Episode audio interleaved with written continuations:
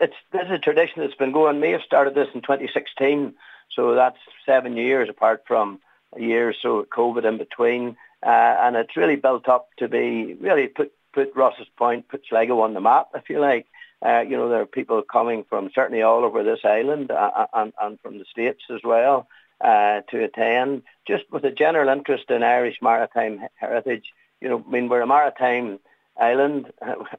we, we depend a lot on our maritime history is really a huge part of our history as much as the land is.